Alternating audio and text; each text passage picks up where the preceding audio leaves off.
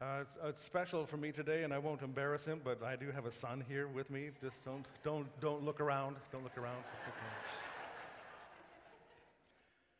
But uh, he just graduated from college, and I was thinking.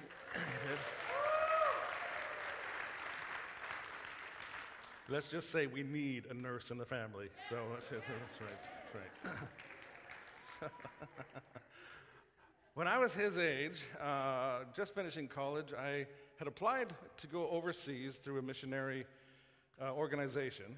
And I had always wanted to go overseas. In fact, I felt called to be a missionary. And so um, I just thought one day I'm just going to be a missionary and do all of that missionary kind of stuff. And so this program was a two year program, went over, over anywhere around the world. And uh, the job was to assist missionaries. So I had just graduated with my edu- uh, degree in education. And I thought I could just be a missionary kid teacher.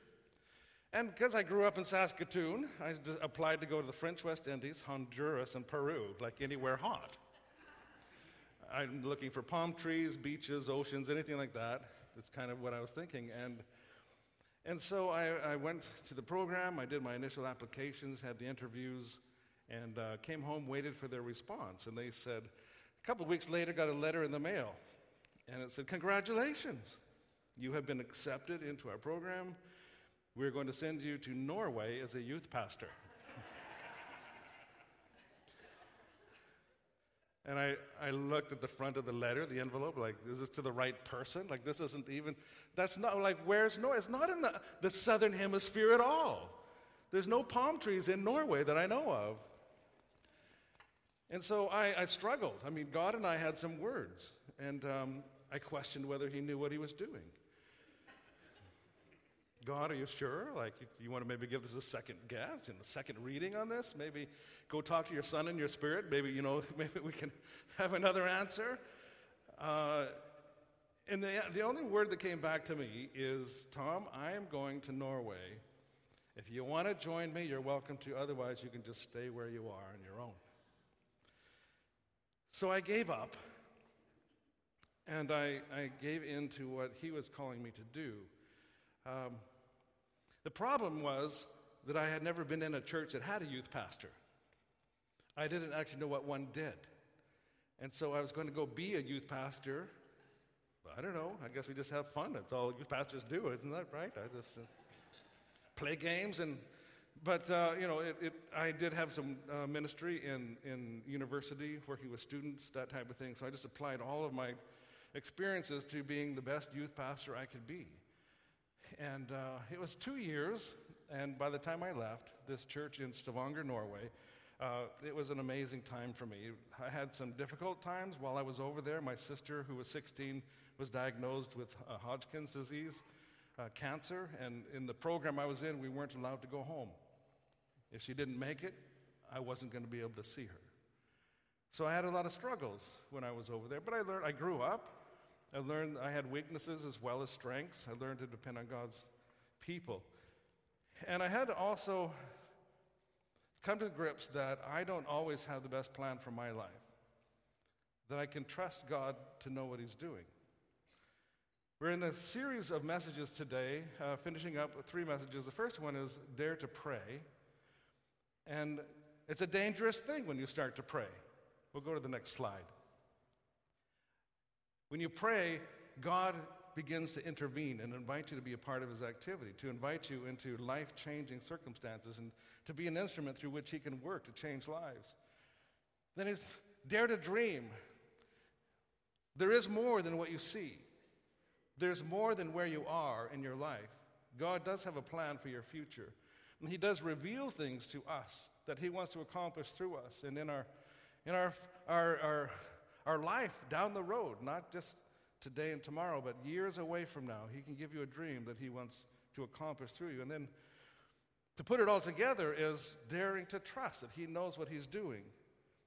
I didn't know that seven or 15 years after I left that city in Norway, uh, being a youth pastor in an international church, you can look it up, North Sea Baptist Church. 15 years later, I would arrive with my whole family to become the lead pastor for the next seven years of my life. I didn't know that God had, was kind of giving me a taste of what's to come decades later, with my whole family got to, to live there. In fact, my son, my oldest son, is there right now with his wife showing her where he grew up. Doubt is okay for a few minutes, but it must give way to faith and trust that God knows what He's doing. God took me way outside of my comfort zone and took me to a place where I didn't have the supports that I normally had, my family and all my friends. And, and He said, It's time to depend on me, Tom. And so I learned a great deal just going there and, and saying, Okay, God, I don't know what I'm getting into. I don't know where I'm going to be living. I, I, don't, I don't even know where Norway is on the map. I had to go to a globe and find out where I was going. But I said, My trust is in you. Many of you have memorized Proverbs 3, 5, and 6. Let's say it together if you know it. Trust in the Lord with all your heart. Lean not unto your own understanding. In all your ways, submit to Him, and He will make your path straight. I want that to stick in your heart because it's real and it's a challenge for us. From the 10 year old that's sitting here in the pew, trusting that he's going to get the good teacher he needs in September, trusting that, that he's going to have the friends that he needs to have to help him through school, to, to the college kid who's wondering about their life choices, what vocation to have, to the, to the young adult that's wondering about getting married. God, do you have someone for me? Trust in the Lord with all your heart, and he will make your path straight. He'll, he'll figure it out for you. The book of Judges in chapter 6 tells us about a man named Gideon. I like Gideon because he's very real. Uh, I can relate to Gideon. He had doubts. Judges chapter 6, verse 11, it says, The angel of the Lord came to Gideon and sat beneath a great tree at Ophrah. So, what's happening is the people of God have been overrun by the enemy. The enemy was traipsing around with their soldiers. They would come in, take what they wanted. Uh, if they, you had grain, they would take your grain. They had wine, they take your wine. Whatever, figs, yeah, we're just going to have those too. And, and so right now, Gideon is like hiding from the enemy. He doesn't want his stuff to be stolen by the enemy. Uh, he doesn't want to be noticed. He wants to keep under the radar, uh, low profile, make no noise, just, just, uh, just get done what needs to be done in the wine, uh, threshing his wheat at the bottom of a wine press, it says. Son of Joash, hiding from the enemy. And the angel of the Lord appeared to him and said, Mighty hero, the Lord is with you. Something's wrong with this picture. He's, he's hiding from the enemy, not wanting to be noticed, and God looks at him and says, Mighty warrior, the Lord is with you. What we're seeing in just in that phrase, and that's always um, a phrase that's stuck out to me because it was inconsistent with what Gideon thought of himself. He didn't think that he was any mighty warrior. In fact, we're going to find out he doesn't think very much of himself at all. And the second part is, the Lord is with you. And that's what creates the first part, mighty warrior. Those two together are true. But either one without each other doesn't work. Gideon says to himself, I haven't really seen God do very much so far. Like, God hasn't really been our help. In fact, we're oppressed. We've got enemies chasing us down, hunting us down, stealing from us. What are you talking about, mighty warrior? The Lord is. I, I don't see any evidence that the Lord is with us. He had some serious doubts and legitimate questions. Why should I believe he's going to do anything now? He hasn't done anything so far. Verse 13 Sir, the Lord is with us. Why has all this happened to us? Where are all the miracles our ancestors told us about, hey? Parting of the Red Sea, manna in the wilderness. We don't get to see any of that. Didn't they say the Lord brought us up out of Egypt, but now the Lord has abandoned us and handed us over to the Midianites? What I like when people come up with objections to what God is doing is typically he just kind of ignores them and goes on. Then the Lord turned to him and said, Go, with a strength you have and rescue Israel from the Midianites. I am sending you. Did you not hear what I just said? Like, this is ridiculous, actually. And in, I don't understand what you're saying to me. This is not computing in my mind. More doubt, more excuses, more hesitations. Gideon says in verse 15, How can I rescue Israel? My clan is the weakest of the whole tribe of Manasseh, and I'm the least in my entire family. I'm nobody. I'm nothing. I've never accomplished anything. No one takes notice of us. No one even invites us to the parties. What are you talking about? We don't have any influence or power or connections or resources to make any difference at all. And of course, the angel doesn't uh, acknowledge his, his uh, differences again. He said, I will be with you, and you will destroy the Midianites as if you were fighting against one man. But still more doubt, more bargaining, more testing God's patience. And in verse 17, Gideon says, If you are truly going to help me, show me a sign to prove that it is really the Lord speaking to me. So when you look at this story back in the book of Judges, we see a farmer who is being asked to be a general. He doesn't have a degree, he didn't go to military school, he doesn't have money, he doesn't have influence, he doesn't have power, connections, resources, nothing but God. The weakest tribe, the least impressive person in his own family, no one looked up to Gideon. They were not inspired as he walked by. They took no notice of Gideon. He just wanted to keep his head down, not be noticed, particularly by the enemy. He didn't want to draw any attention to himself. And God is saying, You are, go free your people from oppression. He's going, oh, This is like a dream or maybe a nightmare. In fact, when he does actually step up and he knocks down an idol that's in the town square, he does it under the cover of night, and his daddy has to come rescue him the next day when everybody's mad at him. And his daddy says, No, no, like, let your, let your Baal take care of himself. If he's so weak that he can't even stand up to my, my pathetic little son, like, uh, then he doesn't deserve to be God. So get away from here. Gideon's terrified. Everyone hates him now. His townspeople hate him. God hasn't come through before. He doesn't even know God, really. He's just heard about God. He's heard about all the stuff that God's done in the past with other people. Why him? But in spite of the hesitations, Gideon decides to trust God, and he went against his common sense. He stood up to his fears. He trusted God and knew what he was doing. And if you read into the story, God took 300 men against how many? 135,000. When God asks us to do something, He doesn't want us to do it on our strength. He wants to do it on His strength. He wants to show us what He can do through someone who's not much, doesn't have a lot to offer, uh, struggles to even have any self esteem. But we serve a big God. Least of the tribes, a man of no influence or reputation, God made great. God took someone who was no one and made him be honored, respected, and remembered for all time. So when Gideon walked down the road after this battle was over, after the, he sent the enemy packing, 135,000 people were defeated because he, just stood up and did what God asked him to. Do. In fact, he didn't even have to fight. He just had to.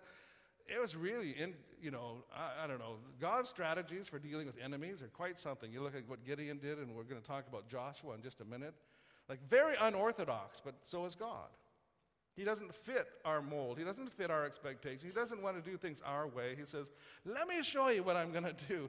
And you're going to be amazed. And everybody's going to talk about this forever. How is Gideon remembered today? As an amazing man of God, a commander, the army of Israel. He had a whole Bible society named after him. I mean, the Gideons are still putting Bibles in, in hotels rooms and giving them to kids around the world because he's an inspiration. The least of his tribe, the least tribe of his nation, the nobody becomes somebody in God's hands. God likes to demonstrate his power through those who have none. He likes to take people of little influence and make them known throughout the world. So, what about Joshua? One of the verses uh, in, in the story of Joshua taking the city of Jericho is, has always inspired me, and we'll get to that in just a second. So, Joshua uh, do you remember? He was Moses' right hand man. Joshua was the military guy. Moses was the big spiritual leader. And Joshua was the guy that carried out a lot of the, the orders that, that God gave to Moses. Joshua was a re- reliable, respectable. He was a man of stature. He was a soldier. He wasn't a pastor.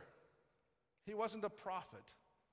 He wasn't a missionary or, or a well known speaker, orator. He, he, had, he knew how to use his sword and he knew how to use his spear.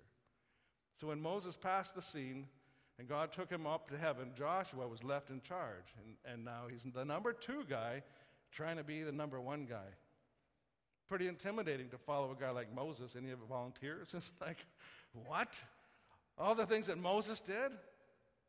We don't really have a record of Joshua performing any miracles like Moses did. Joshua didn't have a staff that turned into a snake or parted a Red Sea, uh, broad manna, or water from a rock. He, he didn't have the magic staff that God used to do um, amazing things. He just had a sword and a spear and probably a shield. But he was called on to be the next leader of Israel. He was called on not to be Moses, he was supposed to be Joshua. Moses didn't lead the people into the promised land, Joshua did. Joshua had a different assignment. He was going to do things differently than Moses did. He wasn't supposed to be the great spiritual guide to his people. He was there to be obedient to what God asked him to do. Different mission, different purpose, different methodology, but he was just as chosen to lead God's people as Moses was. He didn't try and copy Moses, but God gave him a very difficult task. You see, the very first place that they were supposed to defeat was Jericho, a walled city. Uh, the walls were quite thick and quite high, and the people inside Jericho, they kind of laughed at anybody that was going to try and take them on. It's like, yeah, whatever. Let us know when you're done, done trying, and then we'll go back to our. our but uh, it's not going to happen. And my favorite verse comes in Joshua chapter 5 starting verse 13. Joshua brought the people around uh, close to, to the city of Jericho. They knew that there was a war, a battle impending.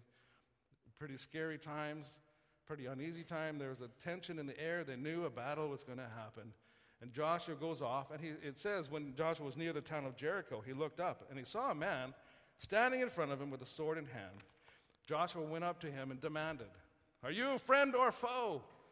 I like the other translations that says, Are you for us or for our enemy?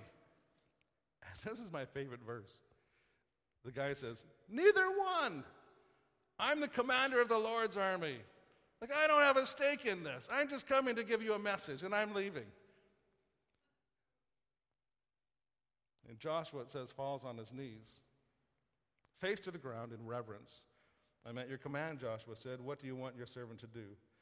And first of all, the commander of the Lord's army says, Take off your shoes, for the place where you're standing is holy. Let's just get things straight here. You're in the presence of God. And I'm about to ask you to do something that's crazy, but it will be talked about forever. Everyone's going to talk about what happened at Jericho and you. Yeah, Moses was good. He did a few things, but Jericho will always be tied to you, Joshua. I've given you Jericho, its king, and all its strong warriors, he says. You and your fighting men will march around the town once a day for six days. Seven priests will walk ahead of the ark, each one carrying a ram's horn. And on the seventh day, you are to march around seven times to the priests blowing the horns. When you hear the priests give one long blast of the ram's horn, have all the people shout as loud as they can. And the walls of the town will collapse, and the people can charge straight into the town. You know, when I think about this, this was the commander of the Lord's army. And in other stories, when we see the Lord's army assembled, it's, it's a terrifying moment. They're not normal soldiers, they are soldiers of fire and might, insurmountable. This was the commander. He'd taken time away from the troops to say, Joshua, I got a plan for you. All you got to do is follow the, follow the instructions, you'll be okay. And I, I, still think about Joshua seven times marching around yelling at the walls like, unorthodox strategy, but it was God's plan. The angel of the Lord's army could have dispatched the inhabitants of Jericho on their own without any help from Joshua, but God wanted to see what was in Joshua's heart. Would he obey? Would he step up? Would he be the man he needed to be for the hour? He invited Joshua to be a part of his activity. I'm going to give the, the city into your hands. You need to march around it seven times. What about Thomas? I, of course, he's one of my favorite characters in the Bible because I'm named Thomas, but he's special to me. John chapter 20. All the disciples were together except Thomas, and Jesus appears to them. And Joshua, Thomas wasn't there, and he, he had trouble with that. He says, like, I think he felt left out, and I, you know, I, I'm, I'm I sometimes feel left out, like, well, why didn't I get that, you know?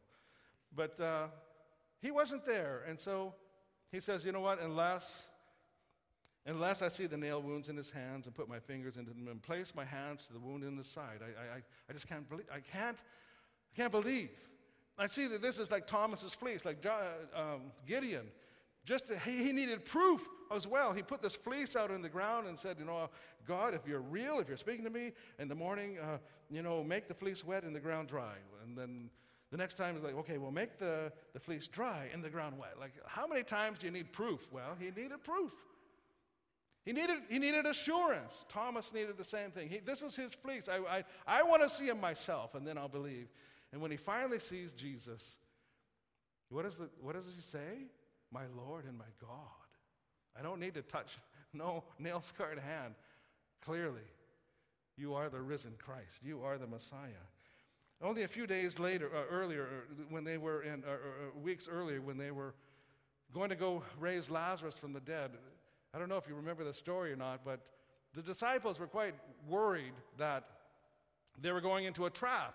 Jesus says, We're going to go back uh, and we're going to go see where, uh, where uh, Lazarus is. We're going to, going to help him out. And they said, Well, you know, it's, it's a bit late. It's, he's dead. You know, what's the point? Um, in chapter 11 of John, verse 8, the disciples objected to Jesus' plan and they said, Look, teacher, uh, only a few days ago, the people in Judea were trying to stone you. You're going there again? And Jesus said, Yeah, we're going there again. So Thomas says, Okay, guys, let's go with him that we can die with him. Like he's not a chicken, he's, he's not a coward. He just needed some proof. He just needed assurance that God was, was who he said he was. And Jesus, I believe, accommodates to our doubt. But our doubts have to turn into faith. One fellow, uh, when my dad was preaching years ago, said, "Well, I'm just the doubting Thomas of the group. You know, I just need, I just need more proof." And my dad said, "Are you talking about Thomas before or after he met the risen Lord?" Because after he met the risen Lord, he never doubted again. Which one are you again? At some point, you have to decide if Jesus is your Lord and your God.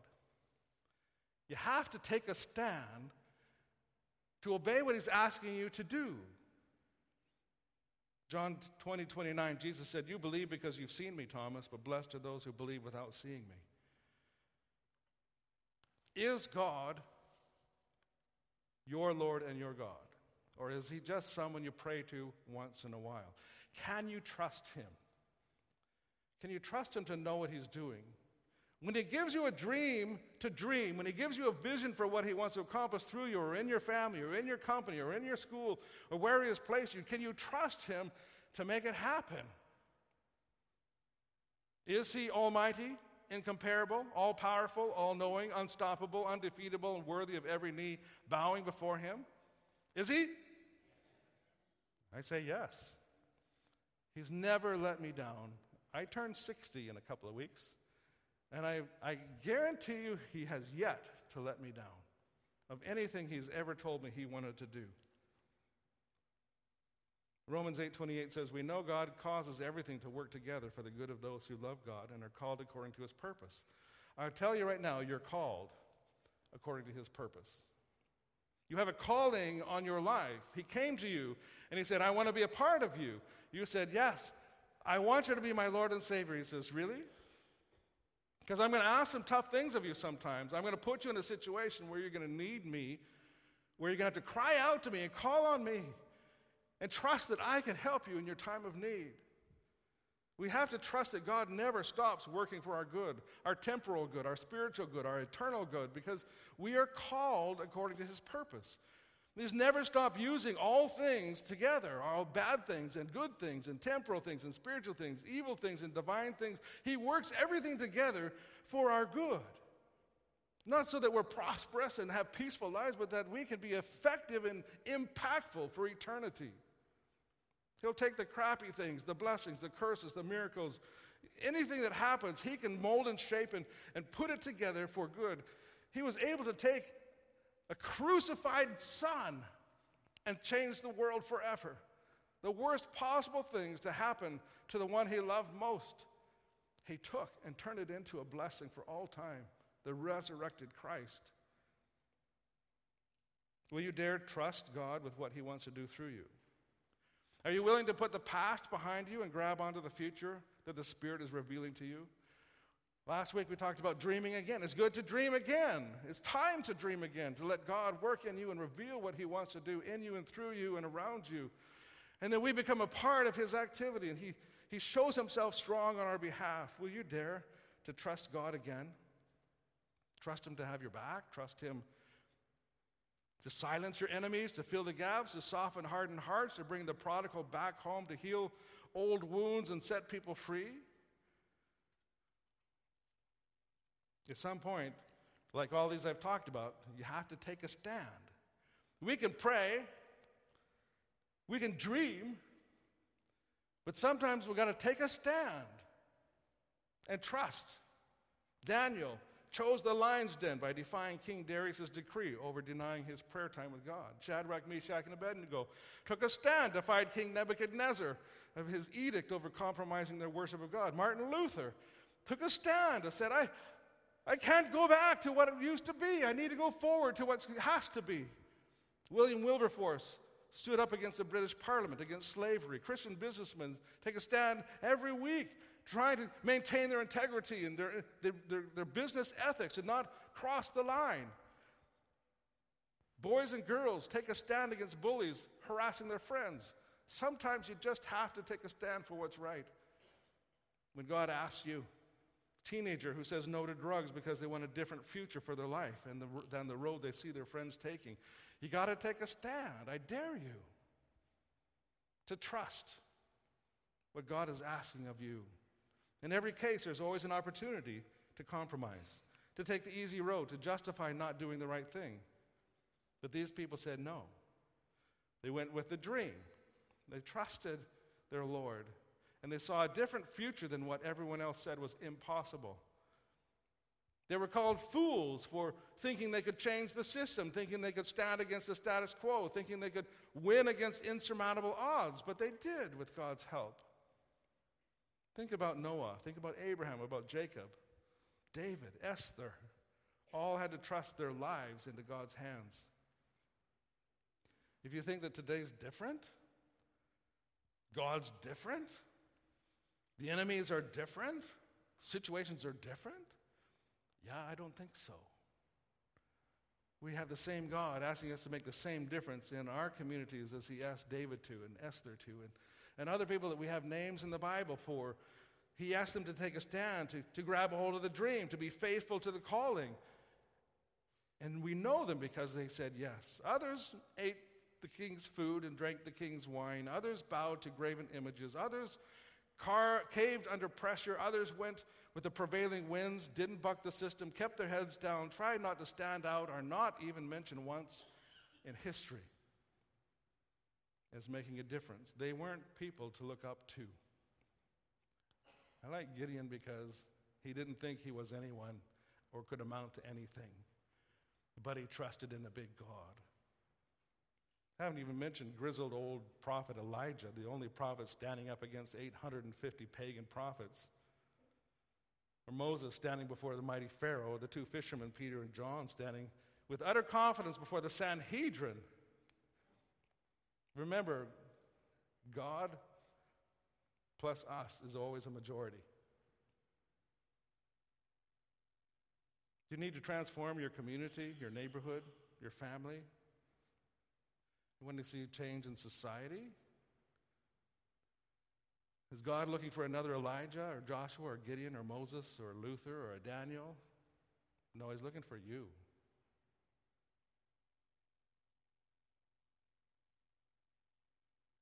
He wants to do something through you and me that others will talk about. That when we walk down the road, people say, That's a mighty person of God. Don't mess with them. God does things through them. Do you want to see the power of God working through you? Or are you okay with just coasting through the Christian life, hoping for the best? Are you the person who will take a stand, or will you sit quietly and not make waves? The question comes down to what is God asking of you? What is God asking you to release your life into His hands to do or to be or a place to go? I thought God had messed up with my life when He sent me to Norway, but it changed me forever. It impacted my entire family. For it changed the course of our destiny because He knew what He was doing, and I had to trust in Him. What impact does God intend to make through your life if you would only allow Him full access, full control, and full sovereignty? An old um, philosopher, theologian, author, Soren Kierkegaard, a Danish uh, theologian, he told a story about the man at the edge of a cliff. There was a fire coming uh, towards him, and his friend had already made it down over the cliff, but it had gotten dark and he couldn't see. And the man says, I, I, I can't see you. I can't see you. He says, Just jump. He says, Well, I can't see you. And the man below said, That's okay. I can see you. Jump. And that, that story impacts me because I don't always see. I don't see what's in the darkness, but I know who's there. I know He's got a plan, and I can trust Him with my life. I'm going to do something just a little different. I'm going to have actually all the fathers, if you would come forward and just kneel at the front. I want to pray over you today. I know we've had 14 prayers from Kaylee already. I, I, just think that maybe God needed to, her to get caught up in a few prayers. Can you come and just kneel at the front? I want to pray over you today. I want you to be men of God. I want you to have the courage to say yes when God calls. I want you to understand that you are called according to His purpose and His plan. And that He wants to do amazing things through you and through your kids. And I often think that I, my obedience is just supposed to be an inspiration to my kids who God wants to use in a mighty way too. God always works through generations. And maybe yours is the first to bow the knee to God. May all the generations that come after you be blessed. Father God, these are courageous men. These are mighty warriors. You see it in them. You've called them according to your purposes. May they, Father, may they be strong in you. May they be trusting that you know what you're doing with their life. May you give them the courage to identify those times in their own home, their own family, their own workplace, their own school, where they need to take a stand, to make a difference, to stand up for what's true and for what's right, to let you do amazing things through them, not because of who they are, but because they trust in you. Father, we are no one apart from you. We have no great future apart from you. We have no power apart from you. Fill each one of these here who bowed the knees to you today. Fill them with your presence. Fill them with your wisdom. Fill them with discernment. Fill them with your power. Fill them, Father, that their lives would shine, that people would notice a difference in them because you are alive and well, and we can trust in you. Father, as they leave this place, may they leave knowing they are called according to your purpose and that you have a plan for them and you want to do amazing things through them. Bless them, Father, and through them, bless their entire family. Regardless of what they think of themselves, I know you see them as mighty warriors in your sight. I pray this in Christ's powerful name. Amen.